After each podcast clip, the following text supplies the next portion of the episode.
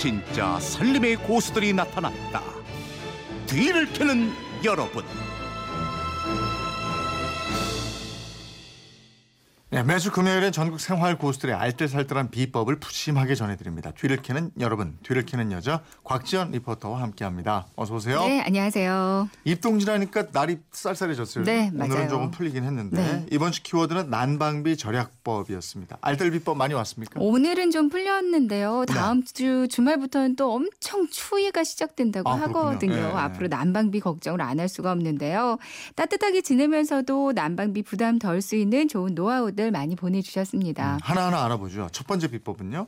겨울철에 이제 필수 아이템이 됐어요. 뽁뽁이, 음. 단열 에어캡이요. 이거 붙이시는 분들 많으시잖아요. 네네. 3306님도 난방비 아끼려면 창문에 뽁뽁이를 다 붙여놓는데요. 집이 확실히 훈훈해져서 난방비 절약됩니다 하셨고요. 음. 4820님, 저도 남 뽁뽁이를 붙여놓습니다. 창문들 크기에 맞게 자르고 분무기로 창문에 물을 뿌려서 붙이면 아주 간단해요. 찬 공기 들어오는 걸 막아줘서 좋습니다 하셨어요. 음, 그리고 에어캡에 문풍지를 더하면 효과가 두 배가 된다고 그러던데. 네, 손명옥 님이 알려주셨는데요. 저는 아파트 사는데요. 아이들이 아토피가 있어서 겨울 난방을 따뜻하게 할 수가 없습니다. 음. 그래서 난방을 틀지 않아도 될 수 있게 월동 준비를 한답니다. 일단 시중에 파는 에어캡, 우레탄 스폰지, 그리고 투명 문풍지를 준비하시면 되는데요. 네. 베란다 창문에는 에어캡을 붙이시면 되고요. 창문과 창문 사이에 틈새 바람이 들어와서 여기는 투명 문풍지를 붙입니다. 음.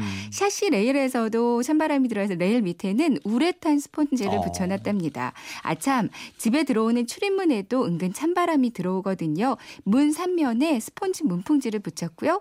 바깥쪽 문에도 문풍지를 붙였답니다. 어. 저희 집 난방비 궁금하시죠? 한겨울에도 5만 원 미만으로 어. 나옵니다. 야, 하셨어요. 이거 뭐 그야말로 집을 완전. 무장하셨어요. 네, 예. 그러게요. 창문 말고 현관문에도 문풍지를 붙이고. 네, 다음 좋은 비법은요? 비법이죠. 네. 네. 5540님, 저희 집 난방비 절약법, 현관 입구에 덧신을 놓아 가족 모두 바로 신고 들어오게 해요. 씻고 나서 내복은 기본으로 입고요. 자기 전에 텐트 쳐서 매트리스 깔고 전기 요를 깔고 잔답니다 하셨고요. 박은동 님도 난방 텐트를 사용하시던데요. 텐트 추천합니다. 아들이 작년 겨울에 난방 텐트라고 하면서 텐트를 치더라고요. 당시에는 나 원 참 별걸 다 한다. 허허 하면서 헛웃음을 지었는데요. 찬바람 막는데 그렇게 좋을 수가 없더라고요. 네. 올해도 난방 텐트 다시 꺼내서 설치했습니다 하셨거든요. 이 난방 텐트가 따뜻한 공기를 가둬주는 역할을 해줘서요. 네. 이 안의 온도는 바깥 온도보다 4도 이상은 높아진다고 어? 하더라고요. 예. 특히 그 자- 전기 장판 같은 거랑 함께 사용을 하면 효과가 훨씬 더 네. 좋아진다고 합니다. 그래서 요즘에 난방 텐트가 인기가 많군요. 그런가 봐요. 다음 비법은요? 네. 1003님.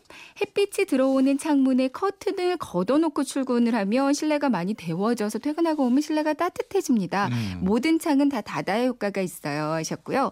경남 김해 사시는 김남진 씨는 평소보다 난방비를 80%나 절약한다고 어이구. 하세요. 음. 안녕하세요. 저는 40살 남자입니다. 저는 집에서도 옷을 두껍게 입어요. 특히 즐겨 입는 건 군대에서 입던 깔깔이 방한복을 입고 지냅니다. 활동성이 최고거든요. 그리고 나만의 초울트라 비법은 침낭이에요. 음. 흔히 전기요나 전기장판 많이 사용하는데 전자파도 걱정되고 전기료도 부담되잖아요. 침낭은 정말 가볍고 보온 효과는 이불의 몇 배는 됩니다. 네. 저는 침낭을 쓰고 나서 난방비 80% 이상 절약했어요. 음. 어린 아이가 있는 집도 추천드립니다. 네. 1년에 침낭. 한두 번 쓰는 침낭 이거 겨울에 실내에서 활용할 수 있겠네요. 네, 예. 그러게요. 저는 또 다른 창고에? 있는데 이거 꺼내놔야겠어요. 3782님, 자투리천에 넣어 네모 반듯하게 만들어서 잠잘 때 전자레인지에 돌려 이불 속에 넣고 자면 아주 따뜻하고 좋아요 하셨고요. 네.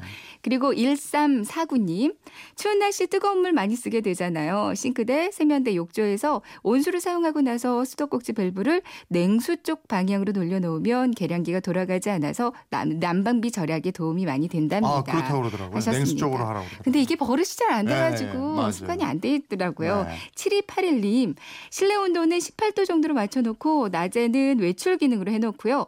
햇빛이 드는 창가에는 은박 돗자리를 깔아놓고 음. 창에는 두꺼운 커튼을 다 바꿔 달면 난방에 도움이 됩니다. 하셨습니다. 네, 네. 조춘호님, 저흰 돈 들여 뽁뽁이 사지 않고 재활용을 이용해요. 스티로폼 중에서 스펀지 같은 걸로 바닥에 매트 대용으로 사용하면 따뜻하다 못해 날씨가 좀 푸근하다 싶을 땐 덮기까지 하고요. 강추합니다. 하셨습니다. 네, 그렇군요. 이번에는 청취자 음성으로 직접 들어보겠습니다. 네. 안녕하세요. 소에 사는 결혼 15년 차 된 주부 김수현입니다. 겨울철 주부로서 가장 큰 고민은 난방비인 것 같아요. 저 또한 난방비를 줄이기 위해 여러 가지 방법을 많이 해보았어요. 창문에 뾱뾱이를 붙인다던가 문풍지를 붙이는 방법들도 해보았는데요. 물론 이런 방법들도 좋지만 또 다른 저의 노하우가 있습니다. 빨래를 삶는다던가 차를 끓이는 것입니다. 날씨가 추워지면서 실내 건조로 인해 쾌쾌한 냄새, 냄새가 날 수 있는 수건 같은 세탁물들을 삶음으로써 냄새나지 않는 빨래를 할 수 있고요. 빨래를 삶음으로 실내 공기는 당연히 올라가고 건조한 실내에 자연적으로 가습 효과도 있습니다. 또 차를 끓여보세요.